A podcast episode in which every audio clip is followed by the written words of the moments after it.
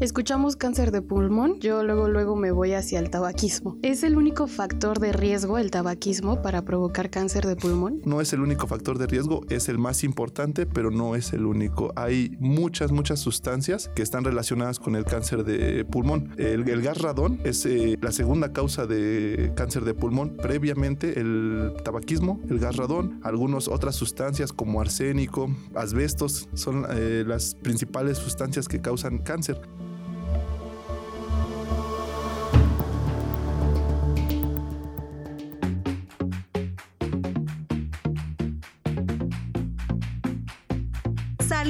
Turismo, cultura, deporte, educación. Eso, y más, es lo que somos. ¿Y quiénes somos? Ya oíste. El programa del Instituto de Seguridad y Servicios Sociales de los Trabajadores del Estado.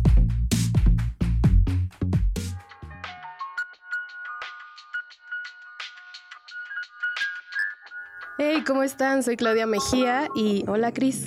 Hola Clau, ¿cómo estás? Fuera del aire hablábamos sobre catar cigarros y pues ya saben por dónde va el tema, ¿no? Hoy vamos a hablar sobre cáncer de pulmón. Sí, esta enfermedad que creo que ha sido desafortunadamente muy sonada y ahora con estas nuevas legislaciones que está incluyendo el gobierno, como no mostrar los cigarros, pues es inevitable relacionarlo con el cáncer de pulmón y todas las enfermedades que implican, ¿no? Como EPOC y demás, pero hoy precisamente hablaremos específicamente de cáncer de pulmón y para eso nos acompaña el doctor Daniel García, cirujano oncólogo. ¿Cómo estás, Daniel? Bien, gracias. Eh, sí, en efecto, el día de hoy vamos a platicar acerca del cáncer de pulmón. Estoy aquí para ayudarles a esclarecer lo más posible las dudas que tengan y si es posible ayudarle a la gente para que eh, sepan qué deben hacer en caso de tener alguno de los síntomas que, eh, de esta enfermedad. Con gusto estoy para ayudarles. Y justo ahora que nos platicabas, hablábamos de la diferencia entre cirujano oncólogo y oncólogo. Creo que es importante,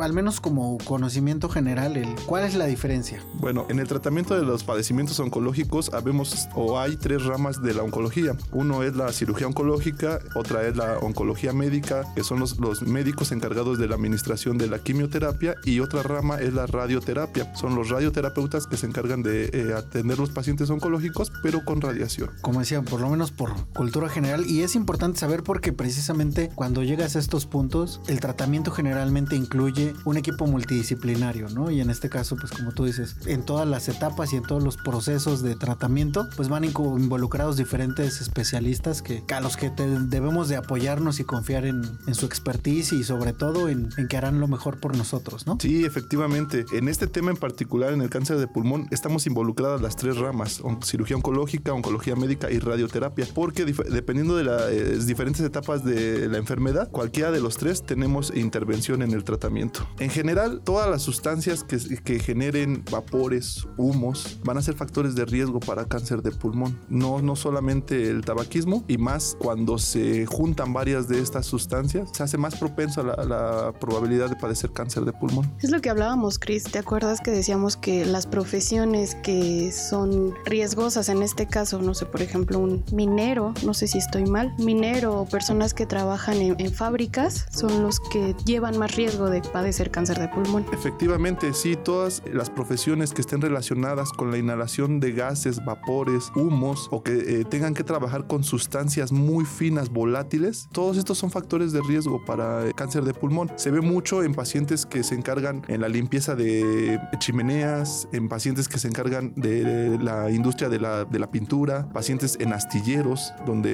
reparan embarcaciones con asbestos. En este tipo de profesiones está muy relacionada con el cáncer de pulmón. Los mineros, por ende, también tienen el mismo riesgo. Y, y que precisamente creo que muchas veces este tipo de personas minimizan el uso del equipo de protección personal, ¿no? Es como de, ah, no pasa nada, yo trabajo así porque me siento más cómodo, porque si no siento que me sofoco y a la larga es realmente cuando se va a ver el resultado de todo lo que dejamos de hacer, pero de momento no lo percibimos, ¿no? Efectivamente, sí, eh, tenemos una mala educación laboral. En ese tipo de industrias deberían de tener una preparación previa de los eh, empleados para poderles enseñar los riesgos a los que están sometidos y cómo deben de, protegerse ellos mismos. Porque en estos, en estos casos ya no depende del empleador, eh, depende del empleado que lleve a, cabo adecuadamente las medidas de protección. Sí, sí debe de utilizar un, algo que nosotros eh, llamamos equipo de protección personal. Lo deben de saber utilizar tanto antes, durante y después de sus labores para que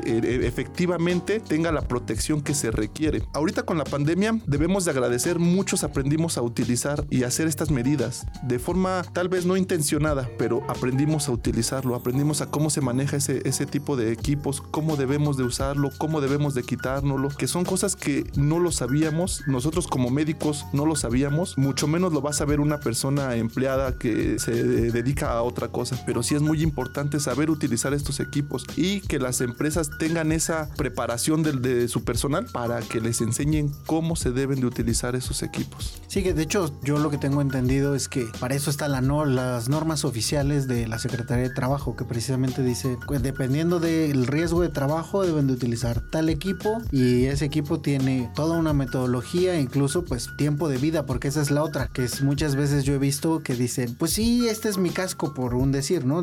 Que no es el, eh, aplica directamente al tema de, cáncer de pulmón, pero sí, llevo como 10 años con este casco y es, no, pues ya no te sirve amigo. O sea, eso y no traer casco es exactamente lo mismo que con las cofias o los, este, cualquier otro aditamento para filtrar lo que respiramos sucede exactamente lo mismo. Es importante tener en cuenta el tiempo de vida, ¿no? Claro, sí, eh, con el uso de las mascarillas y los filtradores de aire se debe de tener mucha precaución porque tienen una caducidad y si uno ni siquiera sabe de la caducidad, pues puede estar ocupando un equipo que es inoperante, ya no es útil, ya no te va a proteger. Entonces es ahí donde yo les decía, bueno, se tiene que orientar al personal de cómo se debe de utilizar y se debe de tener registro porque estos tienen algunos o la mayoría de estos filtradores tienen horas, o sea, su vida útil es de horas. Entonces se debe de registrar por hora cuánto o por persona cuánto tiempo está usando ese equipo para cambiar los filtros. ¿Y el equipo de protección personal reduce el riesgo al 100% de padecer cáncer? Digo, porque la gente ha de pensarlo, ¿para qué lo uso? Si aún así se pueden filtrar ahí eh, los vapores o algo. Bueno, es que tenemos que saber que hay un instituto, el Instituto Americano de Protección y Seguridad en el Laboral determinaron una serie de filtradores y purificadores de aire personales que van a,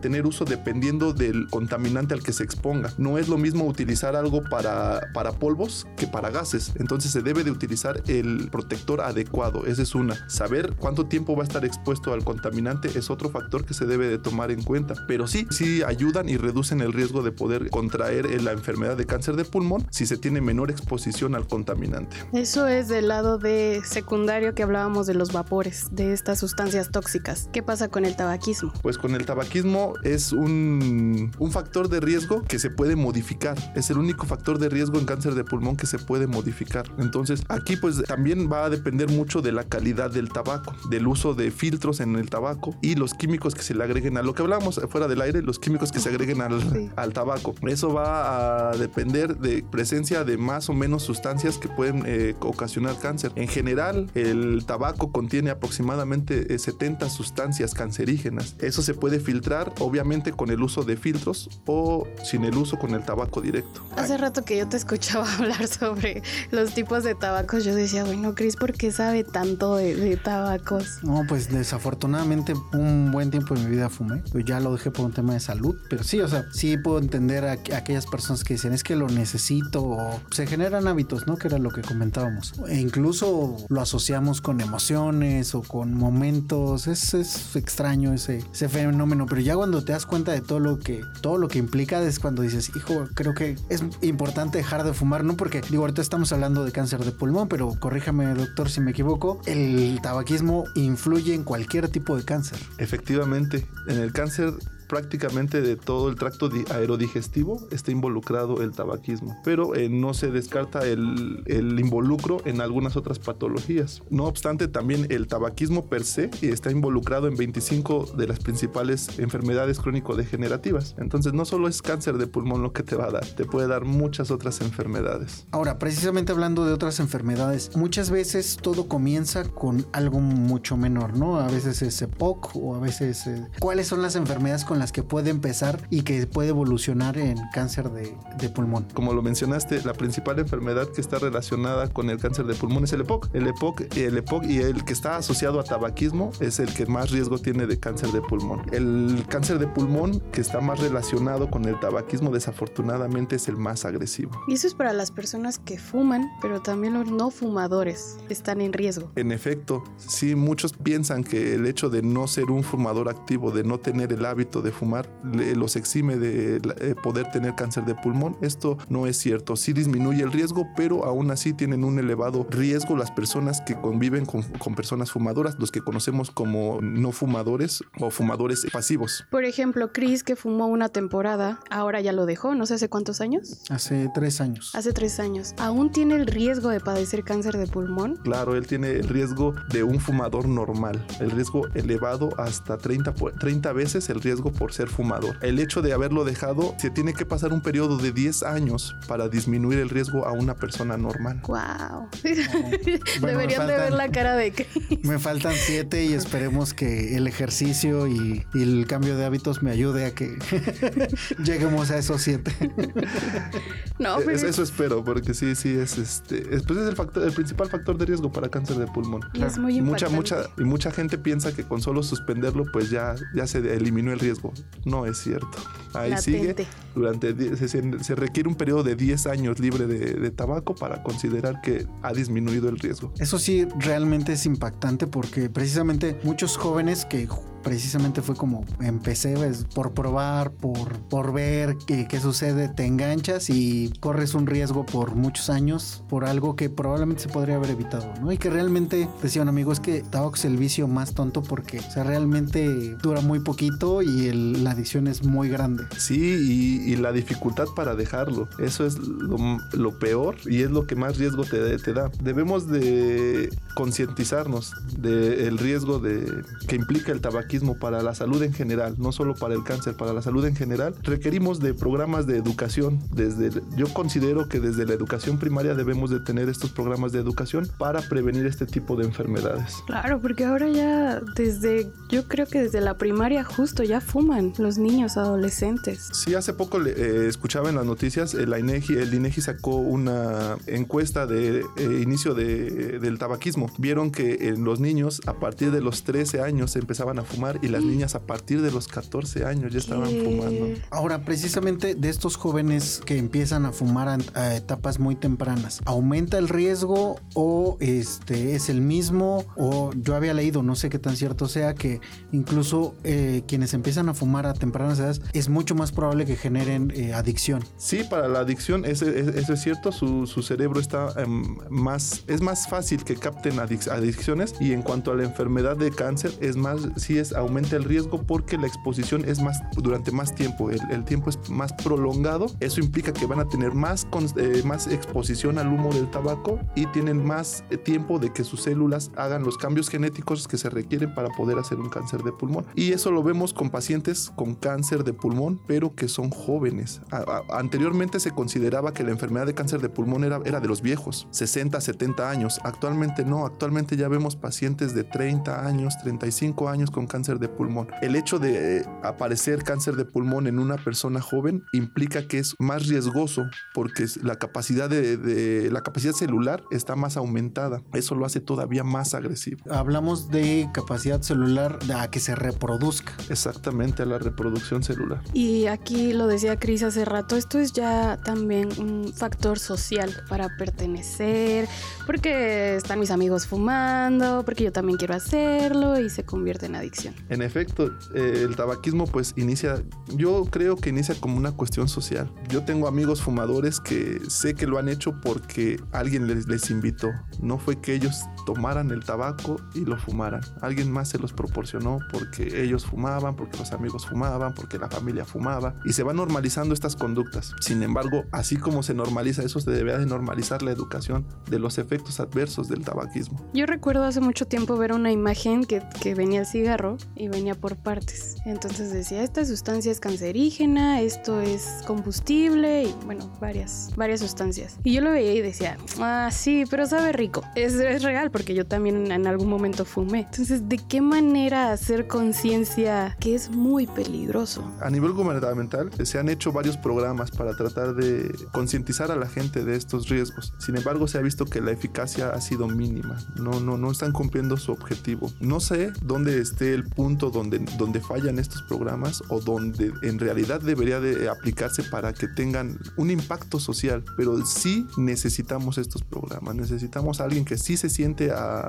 analizar dónde está la falla del problema y que corrijan estos problemas para disminuir estos riesgos. Quizá la solución no sea prohibir la venta. Eh, es que digo, creo que ya ese es un tema mucho más complejo y mucho más extenso, pero sí es un hecho que, que la efectividad ha disminuido mucho, se ha visto muy afectada y realmente ahora vemos no solo tabaco, también ya vemos otro tipo de, de sustancias muy normalizadas y ahí es a donde me gustaría o me genera la duda. Ahora muchos jóvenes yo he visto con vapeadores o con cigarros electrónicos. ¿Es el mismo riesgo para desarrollar cáncer? Apenas están estudiando este tipo de utensilios que proporcionan nicotina. Al final del día es la inhalación de humo. La inhalación de cualquier humo les va a eh, causar un factor de riesgo. Entonces, sí, sí se, se considera que sí son factores de riesgo para el cáncer de pulmón. Para imaginarnos, ¿qué le pasa a los pulmones? ¿Inhalas humo, llega al pulmón o a qué parte llega? Sí, una vez que se, se inhala el humo del tabaco, el humo del tabaco tiene partículas microscópicas. Esas partículas microscópicas se van, van a viajar a través de toda la vía aérea hasta depositarse a nivel más, más pequeño de la vía respiratoria, que son los alveolos. En este, aquí se localiza en estas partículas y lo que van a hacer es un proceso inflamatorio. Van a hacer que el tejido alrededor se inflame porque es una sustancia o un cuerpo extraño para el cuerpo. Entonces hay, hay esta inflamación, lo que el cuerpo hace, manda a las células de defensa, las células proinflamatorias a que, a que se defiendan contra esa agresión.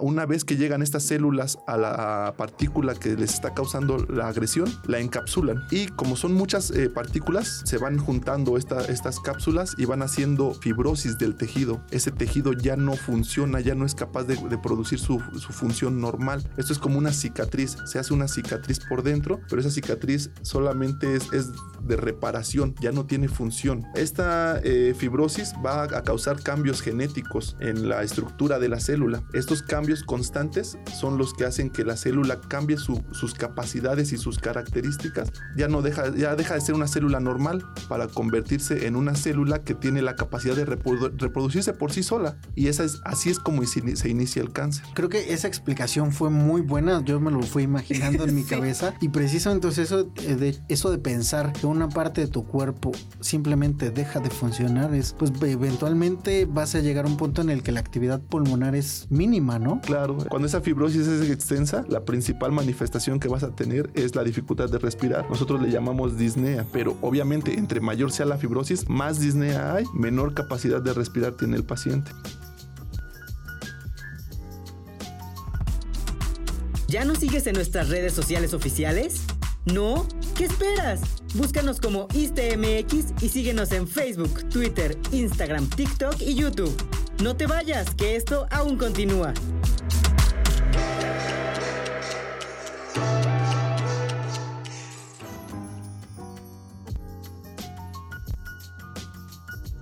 Yo tengo un tío que toda su vida fumaba, fumaba dos cajetillas al día. Ahora ya le bajó, no, ya es una. Pero nunca ha tenido signos o síntomas como la disnea. Nunca ha presentado ni, ni falta de respiración, tos con sangre, nada de eso. ¿Es posible? Sí, es claro. posible que pase, pero que aún así tenga indicios de cáncer de pulmón. Es posible que suceda eso. Es posible que eh, fumadores muy activos nunca en su vida produzcan cáncer de pulmón. Eso tiene mucho que ver con la cuestión genética. Tiene tienen su, su, cuerpo es capaz de des, desintoxicar de, de, forma satisfactoria el cuerpo, pero la verdad es que son personas excepcionales. La mayoría de los pacientes tienen el riesgo elevado y entre más cantidad de cigarrillo consuma, pues el riesgo se va a elevar. Y hablando de, de que ya es algo genético, también hay antecedentes genéticos que puedan provocar cáncer de pulmón. Claro, sí, sí hay cáncer de pulmón hereditario. Eh, es la, eh, la menor cantidad de los pacientes, pero alrededor del 5% del cáncer de pulmón es hereditario. Pareciera poco, pero también 5% no es tan bajo, ¿no? Es eh, importante, o sea, pensando de 100 personas que tienen cáncer, 5 lo heredaron de, de un familiar.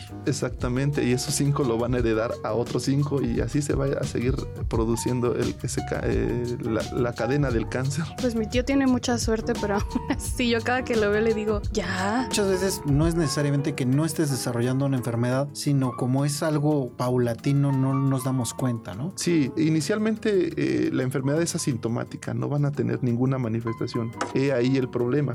Si nosotros pudiéramos eh, identificar la enfermedad en ese momento cuando es asintomática sería lo mejor porque le podemos ofrecer todo el tratamiento al paciente y el paciente se va a curar. Cuando da manifestaciones es porque la enfermedad ya está muy avanzada. Eh, más o menos para que una célula de- de cáncer duplique su, su cantidad tardará entre 5 y 10 meses más o menos en reproducirse. No es algo que sea muy rápido, pero ya una vez que se manifestó, pues eso nos, no- implica que ya pasó mucho tiempo y que la enfermedad ya está avanzada. O sea que no se puede diagnosticar en etapas tempranas. Sí se puede diagnosticar, el problema es que no tenemos la cultura del diagnóstico, del diagnóstico precoz y la prevención. Que en este caso pensemos en, en que hay gente que está preocupada en, en saber o cuidarse y poder identificar cualquier tipo de enfermedad. ¿Qué estudios o qué necesitaríamos para poder identificar de manera oportuna un cáncer de pulmón? Primero identificar quiénes son los pacientes de riesgo. Los pacientes de riesgo son personas mayores de 50 años y se, consideran eh, grandes fumadores. Un gran fumador es una persona que consume más de 30 cajetillas de cigarrillo al año. Entonces esos son los pacientes que son candidatos a un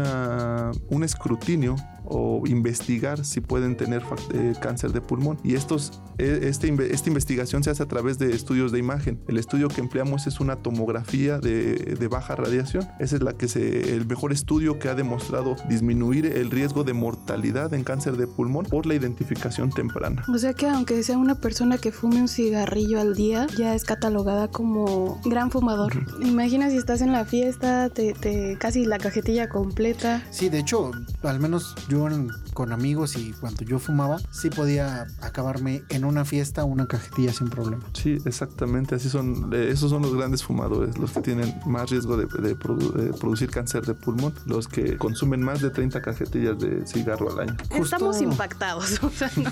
Sí, Yo creo porque que- está muy normalizado. Sí. O sea, ese es el problema, que ya lo vemos de una manera tan natural que dices, ah, no pasa nada, ¿no? y no estamos tomando en cuenta o estamos aislando solamente el, el factor del tabaquismo, ¿no? El- Lo que les mencionaba, hay, hay muchas otras sustancias que también son factores de riesgo y son acumulativas. El tabaquismo solamente hace un efecto sinérgico con estas sustancias y se potencializa el riesgo. No tomamos en cuenta la contaminación, eh, no tomamos en cuenta la exposición laboral, que también son factores de riesgo que van a, a- a- a aumentar el riesgo de cáncer. Entonces, si ya tienes el riesgo del, tabaquismo y tienes tu riesgo laboral y tienes tu riesgo ambiental, pues es una bomba de tiempo para que en, en un momento te dé cáncer de pulmón. Estaba pensando en la contaminación o en los gases que producen los camiones o bueno, los autos, que de repente yo paso en la calle y, y huelo y hasta siento feo porque siento que me llega en, en mis vías respiratorias. Eso también hace daño. Eso hace daño. De hecho, uno de los factores de riesgo es la, la combustión de los motores a diésel. Ese es un factor de riesgo para cáncer de pulmón. Todo el tipo de contaminación va a hacer aumentar este riesgo. Por eso precisamente el uso de cubrebocas quizá bajó un poquito la incidencia. Eh, sí, sí bajó la incidencia. Sin embargo, los cubrebocas de uso cotidiano no son eficaces para filtrar este tipo de partículas porque son microscópicas. Tendríamos que util- utilizar quizá eh, los eh, cubrebocas, los N95. Hay unos que son N100, que son los, los, los que filtran todo. Pero tendríamos que eh, utilizar cubrebocas de alta eficiencia para que en verdad pudiéramos tener esa protección.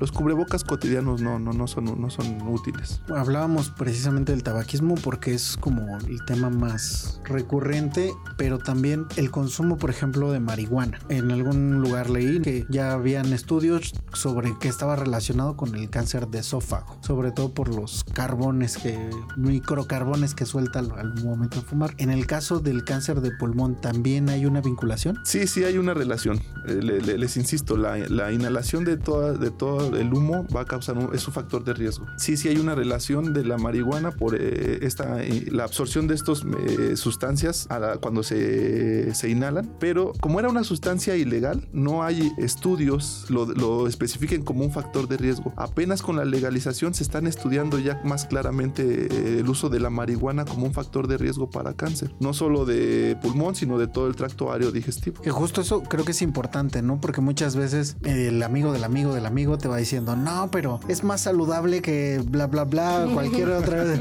Pero no es que sea más saludable, es que no ha sido estudiado y todavía no tenemos realmente la claridad para decir si hay una relación directa y te afecta de esta y de esta forma. Sí, además eh, debemos de tomar en cuenta que es difícil aislar solamente el uso de la marihuana. Generalmente el paciente que utiliza marihuana también utiliza tabaco. Entonces es más difícil diferenciar si fue por la, marihuana, fue por el tabaco, fue por el, uso sinérgico de los dos. Todavía nos falta mucho por estudiar al respecto, pero lo que sí sabemos es que la inhalación de estos humos sí son factor de riesgo para cáncer. ¿Cómo le hiciste para dejar de fumar? Porque ahí viene, hay, hay clínicas para dejar de fumar, los famosos parches. ¿Tú cómo le hiciste? Yo honestamente, pues fue paulatino empezar a bajar el 1 o 2, después dejar de comprar cajetillas, después fue como, bueno, solo cuando se me antoje y aún así era como, se me antojó, bueno, no, mejor me espero. No sé, realmente fue muy paulatino lo que comentaba. Realmente para mí lo difícil fue en la fiesta, porque ya con un poco de bebida espirituosa encima ya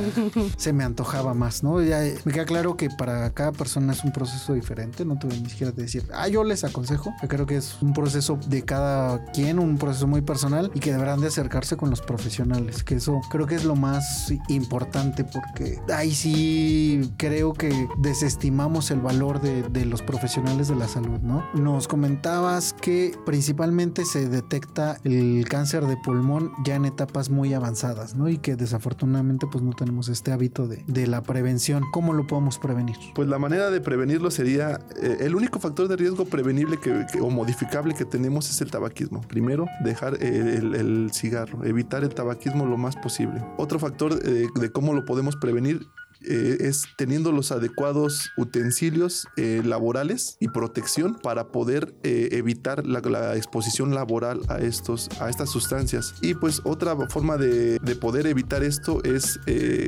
hacer conciencia ambiental, de tratar de evitar contaminar menos. Son los lugares donde hay sustancias que pueden ocasionar el cáncer, pero que sí son modificables. Las cuestiones genéticas, las cuestiones personales de patologías de los de las personas, esas no son modificables, pero lo que sí podemos modificar, pues deberíamos de hacerlo. Si llaman al 55 4000 1000 opción 5, está la opción para la clínica de dejar de fumar. Este eh, de los parches de los que hablaba, son funcionales. Más que funcionales, lo que tenemos que ver es la, capacidad de la adicción. ¿Qué tanta adicción tienes al tabaco para ver, saber si te va a hacer funcional el, parche? Porque la, dosis que te da es muy baja. Entonces, si tú estás acostumbrado a una dosis muy alta de tabaco, el parche va a ser ineficaz. Necesitas saber qué tanta adicción tienes para poder buscar la manera de, contrarrestar la adicción. Necesitamos, sí, como lo mencionaba, el, el uso subestimar el apoyo terapéutico de un profesional de la salud y dejar de sobreestimar la capacidad personal que tenemos de dejar esos hábitos. Así como existen hábitos desfavorables y que aumentan el riesgo, también hay hábitos que nos pueden ayudar a, disminuir el riesgo de, de, tener cáncer. Claro, esos factores para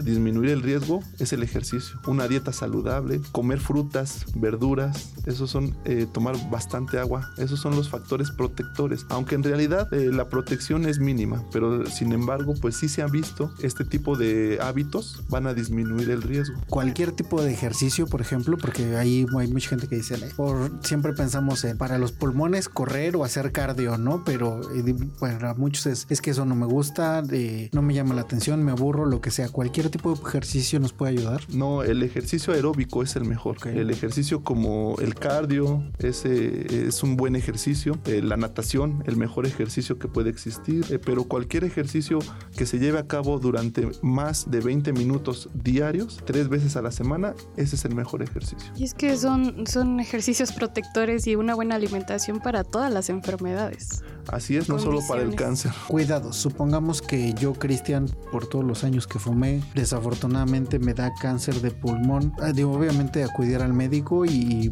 buscar la, el apoyo de todos los especialistas de la salud, pero adicionalmente, ¿qué cosas tengo que hacer, no? Que sobre todo muchas veces el enfermo desestima lo que tiene que hacer, ¿no? Y, a veces el apoyo de la familia, de los amigos, pues es muy importante. Pero la familia, los amigos, ¿cómo nos pueden ayudar? Pues el, el, el apoyo social es muy importante es muy importante porque eh, el tratamiento de este tipo de enfermedades es muy desgastante. Es muy desgastante para el paciente, es muy desgastante para la familia y se requiere de un círculo social fuerte para que le ayuden a contrarrestar estos efectos. Sí, es muy importante. Realmente como paciente las, las posibilidades de tener injerencia en el, en el tratamiento solamente es apegarse al tratamiento. Allá a, esas alturas eh, le debemos de confiar todo a los profesionales de la salud porque son los que van a, administrar el tratamiento correcto. Lo único que le pedimos a los pacientes es que sigan las indicaciones al pie de la letra. Esa es la forma en la que nos pueden ayudar o que se pueden ayudar a mantener la salud. ¿Cuándo es operable un cáncer y cuándo no, en, hablando en términos de pulmón? En términos de pulmones, lo que les es importante saber es que el cáncer de pulmón tiene cuatro etapas. Las etapas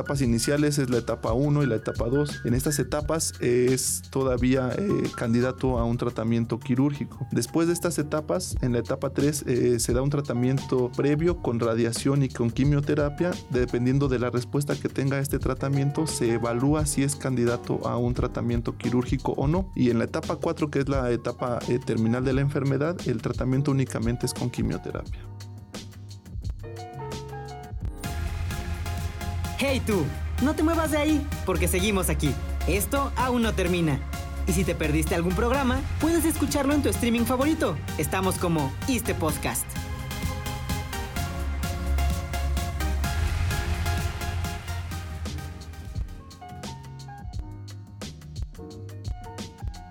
Personas que nos están escuchando y digan, bueno, yo soy fumador, eh, siento que tengo riesgo para padecer alguna enfermedad como EPOC o ya cáncer de pulmón, tiene que acudir primero a su clínica. Así es, debe de, inicialmente debe de acudir a su clínica para que eh, le inicien el, protocolo de tamizaje de cáncer de pulmón. Ese se solicita una tomografía de baja dosis de radiación y con esa eh, se puede mantener el tamizaje para cáncer de pulmón. Ya posteriormente, si el médico lo, lo valida o lo, refiere con un especialista, ya ahí es donde inicia el tratamiento. Exactamente. El, eh, inicialmente le van, a solicitar este estudio. Lo que se hace aquí en México no se solicita de primera instancia la tomografía, se solicita una placa de tórax. Sin embargo, la placa de tórax no es útil para la prevención o el tamizaje del cáncer de pulmón. Debería de ser una tomografía. Cuando hay mucho factor de riesgo o ya hay síntomas que se hagan sospechar de cáncer de pulmón es cuando se canaliza al paciente con el especialista. El especialista se encarga de pedir estos estudios y ya teniendo el protocolo de estudio completo, ya con el diagnóstico es cuando les ofrecemos el tratamiento. ¿Y cuáles son los síntomas? La principal síntoma que se encuentra en cerca del 75% de los pacientes es tos. Después de la tos hay, pérdida de peso que aproximadamente en el 70% de los pacientes se va a presentar con una pérdida promedio de 10 a 15 kilogramos al momento del diagnóstico. La tercera manifestación es la disnea. Cuando sacan flemas con sangre, que nosotros eh, lo conocemos como hemoptisis, ese también es otro, otra manifestación que está presente en más o menos en el 50% de los pacientes. Puede llegar a ser tan grande la enfermedad que puede provocar dificultad para, para hablar. Hasta el 20% de los pacientes lo puede presentar. Y esos signos, bueno, síntomas se presentan ya en etapas avanzadas. Efectivamente, porque en etapas iniciales, como les mencioné eh, durante la plática, es asintomática la enfermedad. No les va a causar ningún, ninguna molestia. Entonces, como no tengo molestia, no tengo por qué acudir al médico, no tengo por qué valorarme. Desafortunadamente aquí en México acudimos al médico cuando ya tenemos molestias. Cuando ya hay molestias es porque la enfermedad ya está avanzada. Sí, pero si sabes que eres fumador, te fumas un cigarro al día, que ya lo hablamos, pues es un factor muy importante de riesgo. Efectivamente, es el principal factor de riesgo y esos son los pacientes que son candidatos a un tamizaje, a, una, a investigar si tienen o no eh, la posibilidad de tener cáncer. Nos hablabas del tratamiento de la radio y la quimio. Mucha gente le tiene miedo a este tratamiento y cree que más que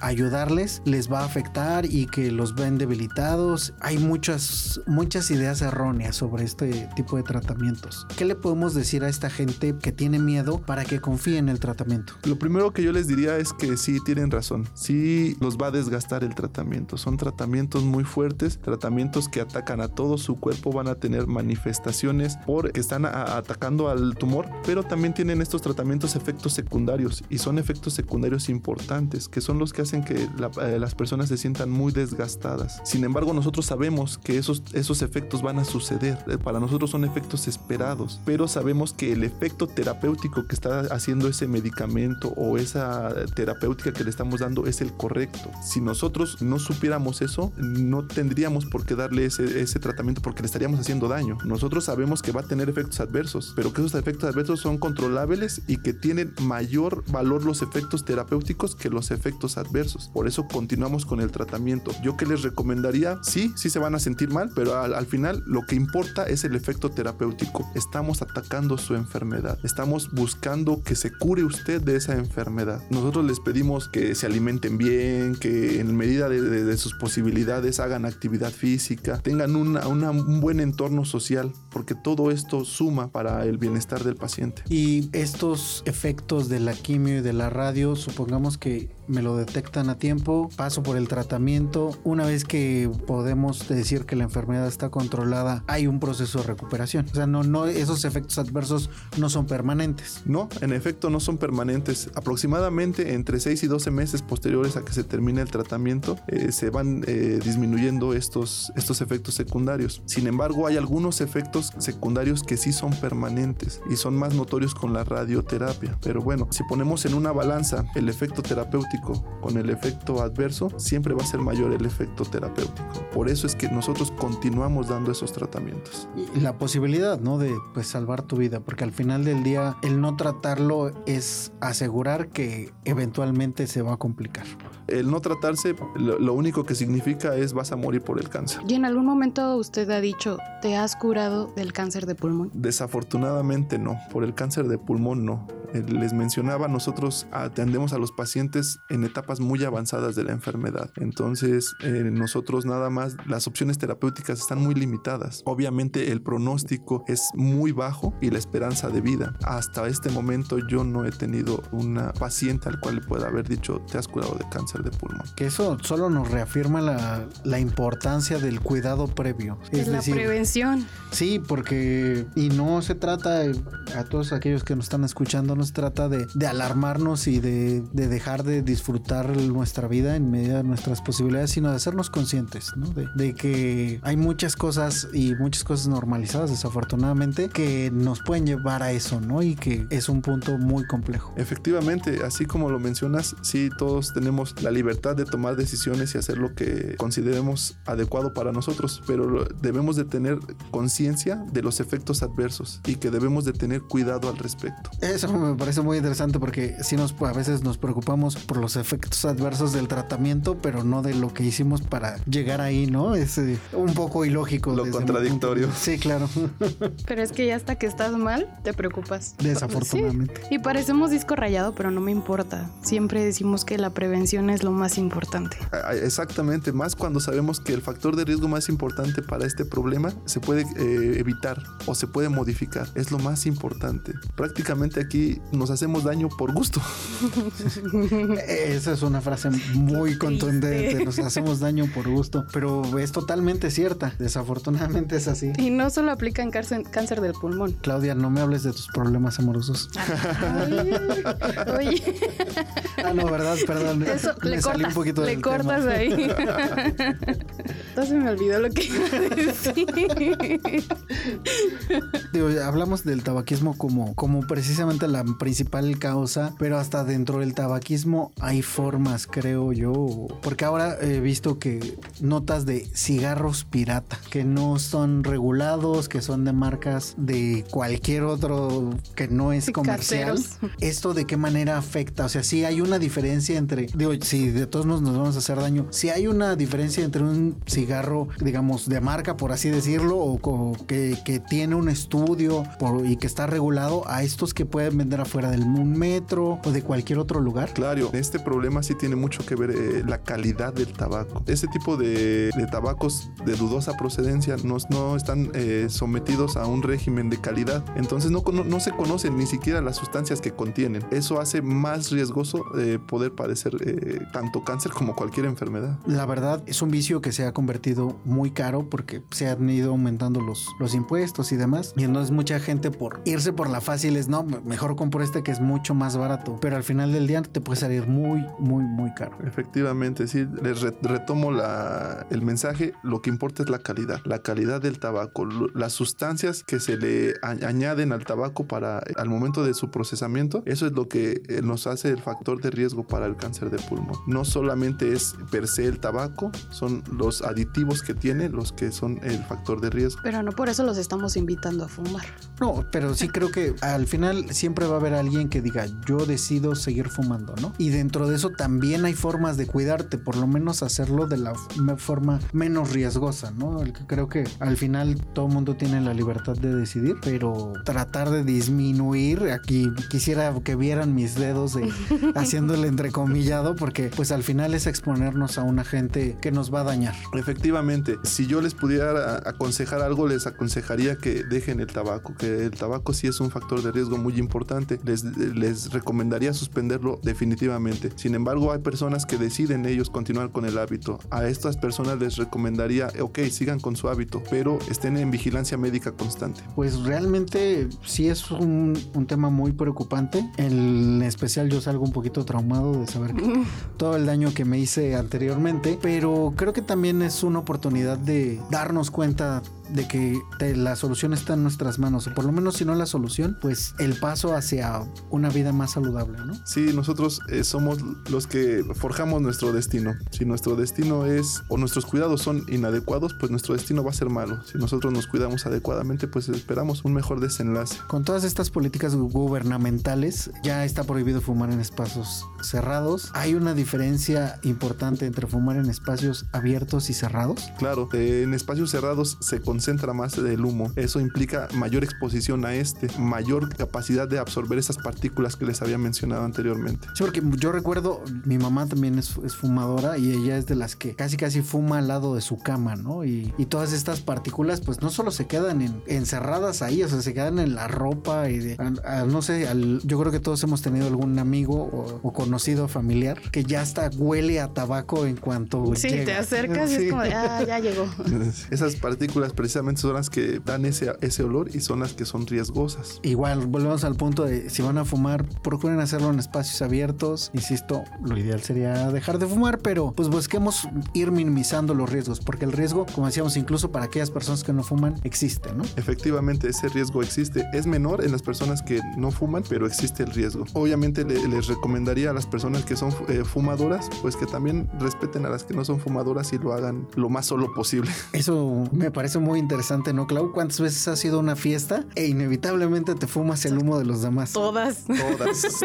todas. Sí, cualquier reunión social hay tabaco y todos fumamos. Sí, y aunque te salgas al patio, ¿eh? Me ha pasado que yo, no, no quiero, no quiero leer, no quiero leer. Te dice, ay, ya, no estés de payasa. Pues es que no es eso. Y otras personas dirían, bueno, está bien, hoy te quedas. Pero eso también es otra vez, volvemos a lo, a lo social, al poder adaptar y a pertenecer. Sí, porque pues, ya ahora se convierte en algo diferente ¿no? El que está mal eres tú porque no eres tolerante, cuando realmente lo único que está haciendo es buscar tu Pero también la persona que es fumadora también sería no tolerante, ¿no? No tolera que tú no fumes. Así es. Sí, e, es un tema, una discusión muy compleja porque yo sí he escuchado, ay, es que ahora este, casi casi nos quieren obligar a no fumar, no, pero al final siempre vas a afectar a otra persona que esté a tu alrededor. Yo recuerdo mucho una amiga que se quejaba de la gente que fuma caminando en la calle, que me dice es que a veces si vas para el mismo lugar, inevitablemente vas oliendo lo que le adelante va fumando dos o tres cuadras y dices, ¿qué necesidad tengo yo, no? O sea, así como tú dices que ya te da asco, Clau, así yo creo que hay muchas personas que les parece muy desagradable y no es que quieran limitar el derecho del otro, es como quiero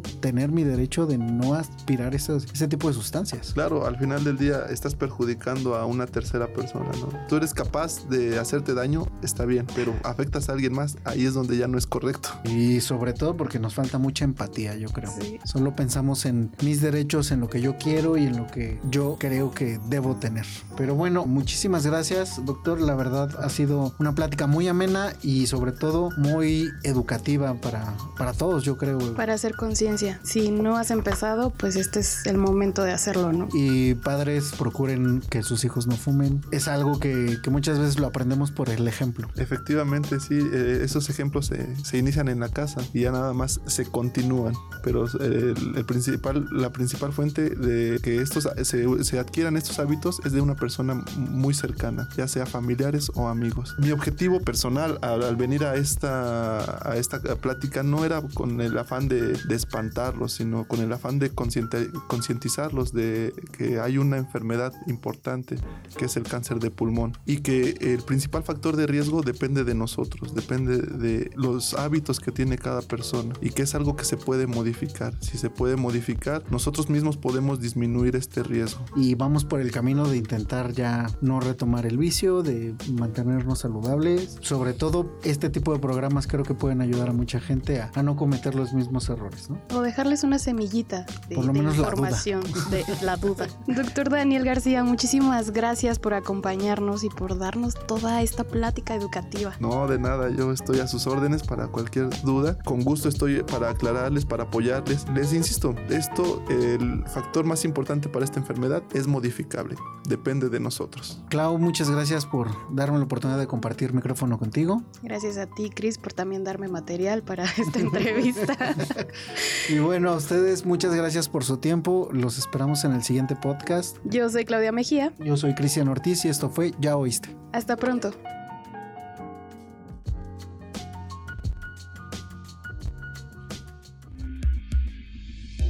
Este programa es realizado gracias a la colaboración de Ámbar Mora y Claudia Mejía, Antonio Tapia en la producción, Cristian Ortiz y Ámbar Mora en la producción ejecutiva. En comunicación social, Alma Rosa Rivera. En la dirección general del ISTE, doctor Pedro Centeno.